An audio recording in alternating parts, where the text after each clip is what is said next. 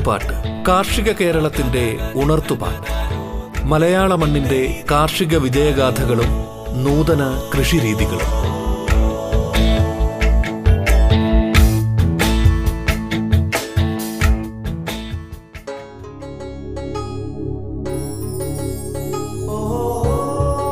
നമസ്കാരം പ്രിയ ശ്രോതാക്കളെ.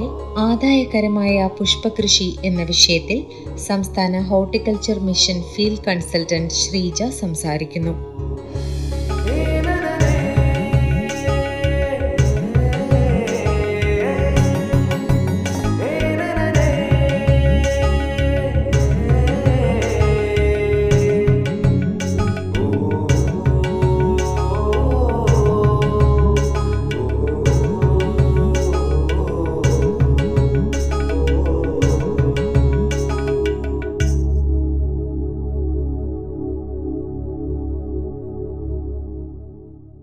എല്ലാവർക്കും എന്റെ നമസ്കാരം. നമ്മളുടെ ഈ കോവിഡ് കാലഘട്ടത്തിൽ നമ്മൾക്ക് കൂടുതലായി കൃഷിയെ അവലംബിക്കുന്നതിനും കൃഷിയിൽ നിന്ന് ആദായമുണ്ടാക്കുന്നതിനും കഴിയുന്ന രണ്ട് ലൂസ് ഫ്ലവർ കൃഷി പുഷ്പകൃഷിയെ കുറിച്ചാണ് ഞാൻ ഇന്നിവിടെ സംസാരിക്കാൻ ഉദ്ദേശിച്ചിരിക്കുന്നത്. ഒന്ന് ബന്ദിപ്പൂ കൃഷിയും രണ്ടാമത്തത് മുല്ലപ്പൂവുമാണ്. പ്രധാനമായ കീടങ്ങളെയാണ് മീലിമൂട്ട. ഇതിന്റെ ഒരു പ്രധാന പെസ്റ്റാണ് ഇത് മീലിമൂട്ട എന്താ ചെയ്യാന്ന് വെച്ചാൽ ചെടിയുടെ നേർത്ത സ്റ്റെം അതായത് അതിന്റെ തണ്ടിലും ഇലകളിലും പോയി ഇരുന്ന് അത് നീരൂറ്റി കുടിക്കുന്നു. നീരൂറ്റി കുടിക്കുന്നതിനോടൊപ്പം തന്നെ അതിലൊരു തേനിന്റെ പോലെയുള്ള ഒരു വസ്തു സെക്രീറ്റ് ചെയ്യുന്നു. അങ്ങനെ വരുമ്പോഴത്തേക്കും ഈ തേനിന്റെ ആ ഒരു അംശമുള്ളത് കൊണ്ട് അതിലേക്ക് പെട്ടെന്ന് സെക്കൻഡറി അറ്റാക്ക് എന്നുള്ള രീതിയിൽ ബ്ലാക്ക് സൂട്ടി മോൾ അത് കുമിൾ രോഗം പോലെ വന്നു ചേരുന്നു. അതോടുകൂടി ചെടിയുടെ വളർച്ച മുരടിക്കുന്നു. ഇത് നമുക്ക് നിയന്ത്രിക്കുന്നതിനായി രണ്ട് മാർഗങ്ങൾ അവലംബിക്കാം. ഒന്നുകിൽ ജൈവ രീതിയിൽ നമുക്ക് ചെയ്യാം. അത് ഫിഷ് ഓയിൽ റോസിൻ സോപ്പ് ഇരുപത്തഞ്ച് ഗ്രാം ഒരു ലിറ്റർ വെള്ളത്തിൽ ചേർത്ത് കൊടുക്കുക എന്നുള്ളതാണ് ഇല്ലെങ്കിൽ കെമിക്കലായിട്ട് ഡൈമെറ്റോവേറ്റ് രണ്ട് മില്ലി ലിറ്റർ ഒരു ലിറ്ററിൽ കൊടുക്കുക ഇത് ത്രിപ്സ് വഴി ഉണ്ടാകുന്ന അറ്റാക്കാണ് ത്രിപ്സിന്റെ അറ്റാക്ക് വന്നു കഴിയുമ്പോൾ ചെടികൾ മൊത്തത്തിൽ നിറം മങ്ങി അതിന്റെ അതേപോലെ പൂവിന്റെ ക്വാളിറ്റി ഒക്കെ നഷ്ടപ്പെട്ടു പോകും ട്രിപ്സ് ഇങ്ങനെ വളരുന്ന ടിഷ്യൂകളാണ് അതിനെ പിന്നെ അല്ലെങ്കിൽ അതിൽ നിന്നാണ് സക്ക് ചെയ്യാൻ ഏറ്റവും ഇഷ്ടം. അതുകൊണ്ട് തന്നെ ഇലകളും പൂക്കളും നശിച്ചു പോകുന്നു. അതുകൊണ്ട് നമ്മൾ ചെയ്യേണ്ടത് ഒരു ഏക്കറിലേക്ക് ഇരുപത് സ്റ്റിക്ക് ട്രാപ്പ് എന്നുള്ള രീതിയിൽ നമ്മൾ വെച്ചു കൊടുക്കുക. അതായത് യെല്ലോ കെണി നമ്മൾ മഞ്ഞക്കെണി ഒരുക്കുമല്ലോ അത് വെച്ചു കൊടുക്കുന്നത് ഈ ത്രിപ്സിന്റെ അറ്റാക്ക് കുറയുന്നതിനായി സഹായിക്കുന്നു. അതേപോലെ നീം പേസ്റ്റ് വേപ്പെണ്ണ പേസ്റ്റ് ആയിട്ടുള്ള ഇൻസെക്ടിസൈഡ് ഉണ്ട് അസാഡിലാക്റ്റിൻ അത് three M L per litre എന്ന തോതിൽ അടിച്ചു കൊടുക്കുക. സ്പൈഡർ മെയ്റ്റ് എന്ന പ്രാണിയുടെ അറ്റാക്കാണ് ഇത് കൂട്ടം കൂട്ടമായി വന്നാണ് ചെടിയെ അറ്റാക്ക് ചെയ്യാറ്. ഇലകളിൽ നിന്നും പൂക്കളിൽ നിന്നും നീരൂറ്റി കുടിച്ച് ആ ചെടിയെ നശിപ്പിക്കുന്നു. അത് കൺട്രോൾ ചെയ്യാനായിട്ട് നിയന്ത്രിക്കുന്നതിനായി എൽത്തൈൻ ഒരു മില്ലി ലിറ്റർ ഒരു ലിറ്റർ വെള്ളത്തിൽ എന്ന തോതിലാണ് നമ്മൾ ഉപയോഗിക്കേണ്ടത്. ഇത് ഇലപ്പുള്ളി രോഗമാണ്. അതിന് പാവിസ്റ്റിൻ ഒരു ഗ്രാം ഒരു ലിറ്റർ വെള്ളത്തിൽ തോതിൽ നമ്മൾ തളിച്ചു കൊടുക്കുക. ഡാമ്പിംഗ് ഓഫ് എന്ന് പറയുന്ന ഫംഗൽ ഡിസീസ് ആണ്. ഇത് വരുമ്പോൾ ഇപ്പൊ നമ്മൾ ചെറിയ രീതിയിലാണ് കൃഷി ചെയ്യണമെങ്കിൽ മാനുവൽ ആയിട്ട് നമ്മൾ അത് പറിച്ചു കളഞ്ഞിട്ട് അവിടെ ബ്ലീച്ചിങ് പൗഡർ ഇട്ട് കൊടുക്കുന്നതാണ് ഏറ്റവും അഭികാമ്യം. അതല്ല നമ്മൾ വാണിജ്യാടിസ്ഥാനത്തിലാണ് ചെയ്യുന്നതെങ്കിൽ നമുക്ക് കെമിക്കൽ ഫെർട്ടിലൈസർ കെമിക്കൽ ഫംഗിസൈഡ്സിന് ഡിപ്പെൻഡ് ചെയ്യേണ്ടി വരും. അതായത് കുമിൾ നാശിനികളെ തന്നെ നമുക്ക് സ്പ്രേ ചെയ്യേണ്ടി വരും. അതിൽ ഉപയോഗിക്കുന്നതാണ് ഡൈത്തേ സെഡ് സെവന്റി എയ്റ്റ് അത് രണ്ട് ഗ്രാം ഒരു ലിറ്റർ വെള്ളത്തിൽ എന്ന തോതിലാണ് ഉപയോഗിക്കുന്നത്.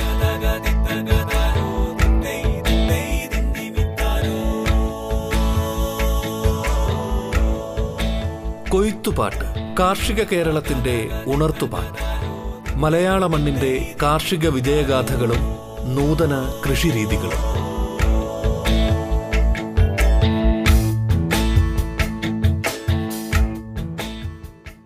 വേര് ചെയ്യൽ അഥവാ റൂട്ട് റോട്ട് ഇത് കൺട്രോൾ ചെയ്യുന്നതിന് അതായത് നിയന്ത്രിക്കുന്നതിന് ഒരു ഗ്രാം ഒരു ലിറ്റർ വെള്ളത്തിൽ ബാബിസ്റ്റിൻ കലക്കി ഒഴിച്ചു കൊടുക്കും.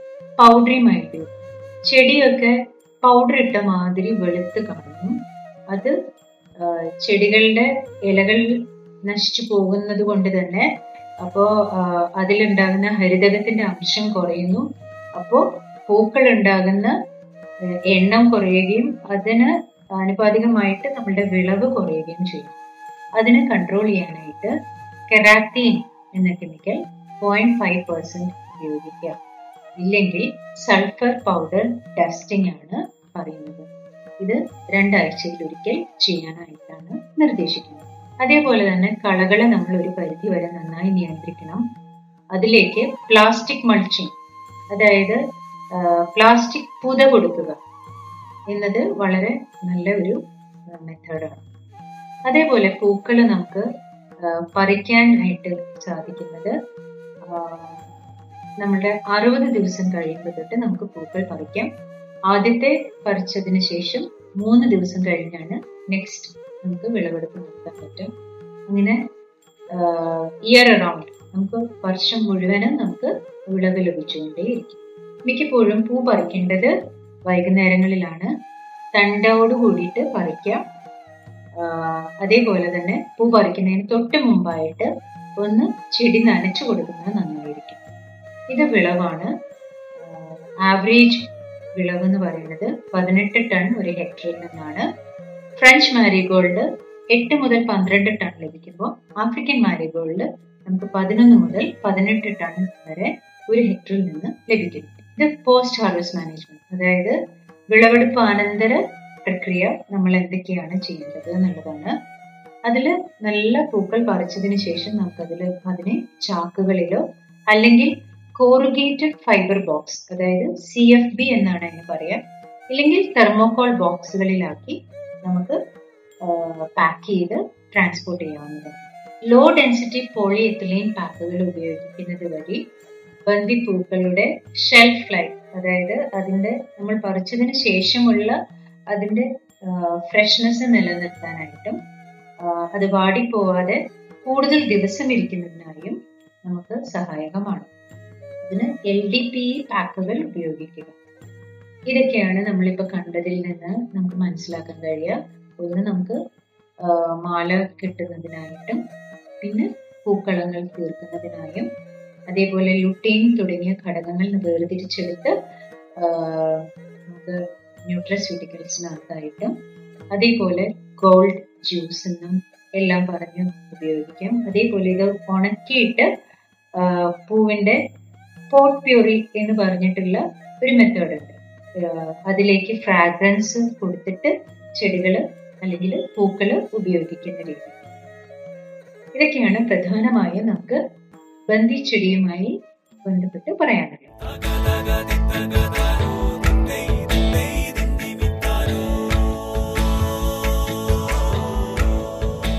കൊയ്ത്തുപാട്ട് കാർഷിക കേരളത്തിന്റെ ഉണർത്തുപാട്ട്.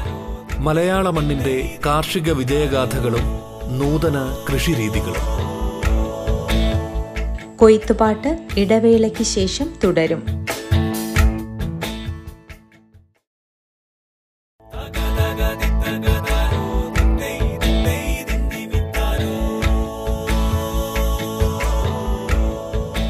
കൊയ്ത്തുപാട്ട് കാർഷിക കേരളത്തിന്റെ ഉണർത്തുപാട്ട്.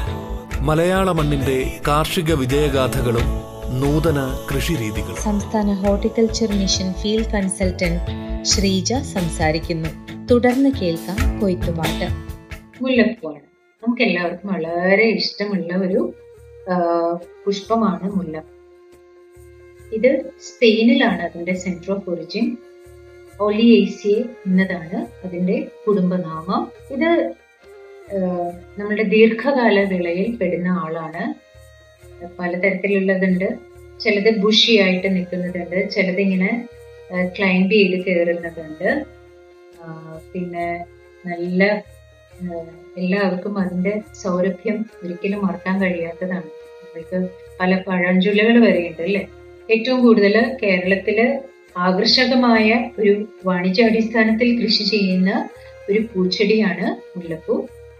മുല്ലപ്പൂവിൽ നിന്ന് ഒരുപാട് തരം എസൻഷ്യൽ ഓയിൽ എക്സ്ട്രാക്ഷനും എല്ലാം നടക്കുന്നുണ്ട്.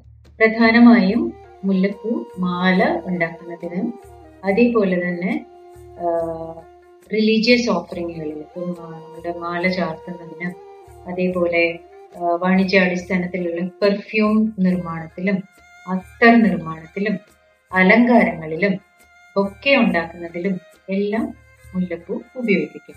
ഇതൊക്കെയാണ് ഇതിന്റെ പ്രധാനമായിട്ടുള്ള പിക്ചേഴ്സ് കാണിച്ചു എന്ന് മാത്രം. ഗാർലൻസ് അതേപോലെ ഡെക്കറേഷൻസ് കല്യാണങ്ങളുടെ കല്യാണ പന്തൽ അറേഞ്ച് ചെയ്യുന്നതിന് ബൊക്കെ ഉണ്ടാക്കുന്നതിന് പിന്നെ അത്തര ഉണ്ടാക്കുന്നതിന് ജാസ്മിൻ ഓയിൽ എക്സ്ട്രാക്ഷൻ ഒക്കെ മുല്ലപ്പൂ വളരെ ഉപകാരമാണ്. മൂന്ന് തരത്തിലുള്ള ഇനങ്ങളാണ് പ്രധാനമായുള്ളത്. ഒന്ന് ജാസ്മിനം സാമ്പക് അതായത് ഗുണ്ടുമല്ലി അടുത്തത് ജാതി മല്ലി അല്ലെങ്കിൽ പിച്ചിപ്പൂ. പിന്നെ ജാസ്മിനം ഓറിക്കുലാറ്റം വസന്ത മല്ലിക ഇതാണ് ഗുണ്ടുമല്ലി. ഇത് എവർഗ്രീൻ ആയിട്ടുള്ള ചെടിയാണ്. അതായത് എപ്പോഴും നല്ല ഗ്രീനി ഗ്രീനിഷ് ആയിട്ട് അത് ദീർഘകാല വിളയായതുകൊണ്ട് തന്നെ അത് ഉണങ്ങിപ്പോവില്ല. നേരത്തെ നമ്മൾ പറഞ്ഞ ബന്ധിച്ചെടി എന്ന് പറയുന്നത് ആനുവൽ ക്രോപ്പാണ് അത് ഒരു വർഷമേ അതിന് ആയുസുള്ളൂ പക്ഷെ ഇത് ദീർഘകാല വിളയായതിനാൽ മൂന്നോ നാലോ വർഷം വളരെ നന്നായിട്ട് നിൽക്കുകയും അതിൽ നിന്ന് നല്ല രീതിയിൽ നമുക്ക് വിളവ് ലഭിക്കുകയും ചെയ്യുന്നു. നമ്മളുടെ സാധാരണ മുല്ല. ഇത് അതിന്റെ ഇനങ്ങളാണ്. ജാസ്മിനം സാമ്പക്ക് എന്ന് പറയുന്ന ഗുണ്ടുമല്ലിയുടെ ഇനങ്ങളാണ് ഗുണ്ടുമല്ലി മോട്ടിയ വിരൂപാക്ഷി. അതേപോലെ പിച്ചിപ്പൂവിന്റെ ഇനങ്ങളാണ് സിഒ വൺ പിച്ചി സിഒ ടു പിച്ചി. ജോസ്മിനം ഓറിക്കുലേറ്റം എന്ന മുല്ലയുടെ വസന്തമല്ലികയുടെ ഇനങ്ങളാണ് സിഒ വൺ മുല്ല സിഒ ടു മുല്ല ലോങ് പോയിന്റ് നമ്മളുടെ പ്രൊപ്പഗേഷൻ രീതി അല്ലെങ്കിൽ എങ്ങനെയാണ് ചെടി വളർത്തിക്കൊണ്ടുവരിക എന്നുള്ളതിന് ഒന്ന് നമുക്ക് സ്റ്റെം കട്ടിങ്ങും രണ്ടാമത് നമുക്ക് ചെയ്യാൻ പറ്റുന്നത് ലെയറിങ്ങുമാണ് സ്റ്റെം കട്ടിംഗ് എന്ന് പറയുന്നത് മെയിനായിട്ട് നമ്മുടെ അഗ്രഭാഗത്തിലുള്ള തണ്ട് ഭാഗം നമ്മൾ മുറിച്ചെടുക്കുന്നു. ഈ മുറിച്ചെടുക്കുന്നത് നമ്മൾ നേരത്തെ ഞാൻ പറഞ്ഞിരുന്നു റൂട്ടിംഗ് ഹോർമോണുകളാണ് ഇൻഡറോൾ ബ്യൂട്രിക് ആസിഡ് എന്നൊക്കെ പറയുന്നത് ഐ ബി എയിൽ five thousand P P M അത് മുക്കി വെക്കുന്നു എന്നിട്ട് വെർമിക്കുലൈറ്റോ അല്ലെങ്കിൽ മണലോ അടങ്ങിയിട്ടുള്ള ഈ കോട്ടിംഗ് മിക്സ്ചർ ഉണ്ടാക്കിയിട്ട് അതിനകത്ത് നമ്മൾ നട്ടുവെക്കും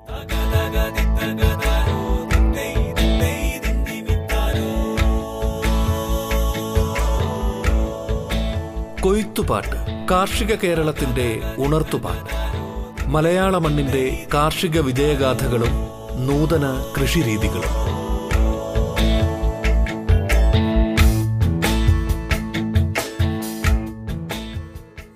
ലെയറിംഗ് എന്ന് പറയുന്ന രീതിയാണ്.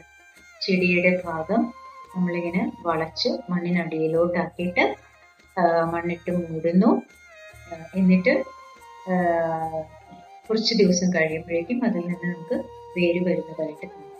അത് നമുക്ക് മുറിച്ചെടുത്ത് നടാവുന്നതാണ്. ഇത് സിമ്പിൾ ലെയറിങ് എന്നുള്ള ടെക്നിക്കാണ് കോമ്പൗണ്ട് ലെയറിങ് ഒരേ ചെടിയിൽ നിന്ന് തന്നെ പല പീസുകൾ ഇങ്ങനെ നമ്മൾ മണ്ണിനടിയിലോട്ട് വിട്ടുകൊടുക്കുന്നതാണ് ഈ ലെയറിങ് നമ്മൾ സാധാരണ ചെയ്യുന്നത് ജൂൺ ജൂലൈ മുതൽ ഒക്ടോബർ നവംബർ മാസം വരെയാണ്.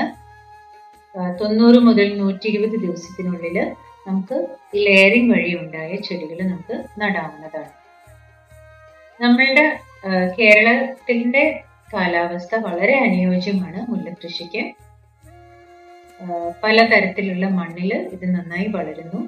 നല്ല നീർവാഴ്ചയുള്ള സാൻഡിലോൺ അതായത് മണലടങ്ങിയ പശ്ചിമരാശിയുള്ള മണ്ണ് ചുവന്ന പശ്ചിമരാശിയുള്ള മണ്ണെല്ലാം വളരെ നല്ലതാണ് ഈ ചെടിയുടെ വളർച്ചയ്ക്കായി.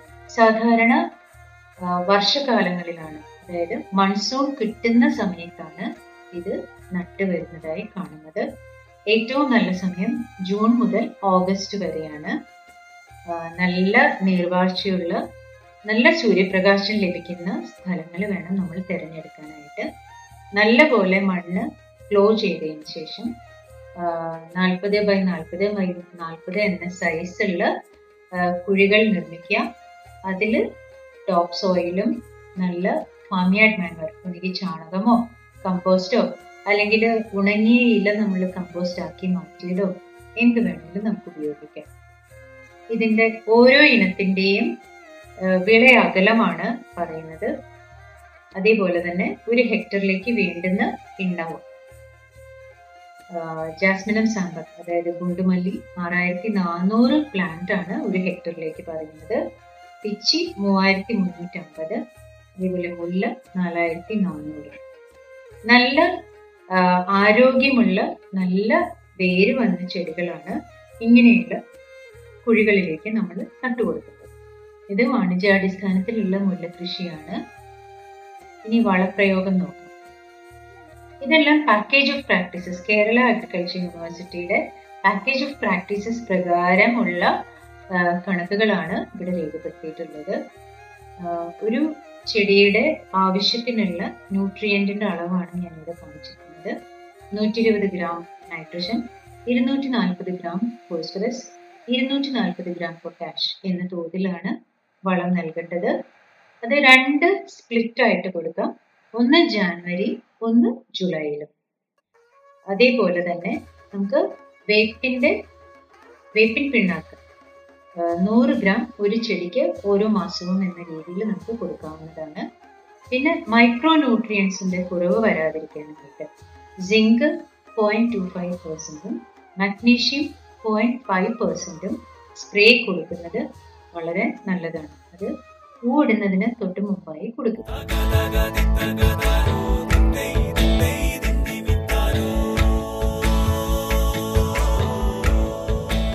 കൊയ്ത്തുപാട്ട്. കാർഷിക കേരളത്തിന്റെ ഉണർത്തുപാട്ട്. മലയാള മണ്ണിന്റെ കാർഷിക വിജയഗാഥകളും നൂതന കൃഷിരീതികളും. കൊയ്ത്തുപാട്ടിന്റെ ഇന്നത്തെ അധ്യായം പൂർണമാകുന്നു.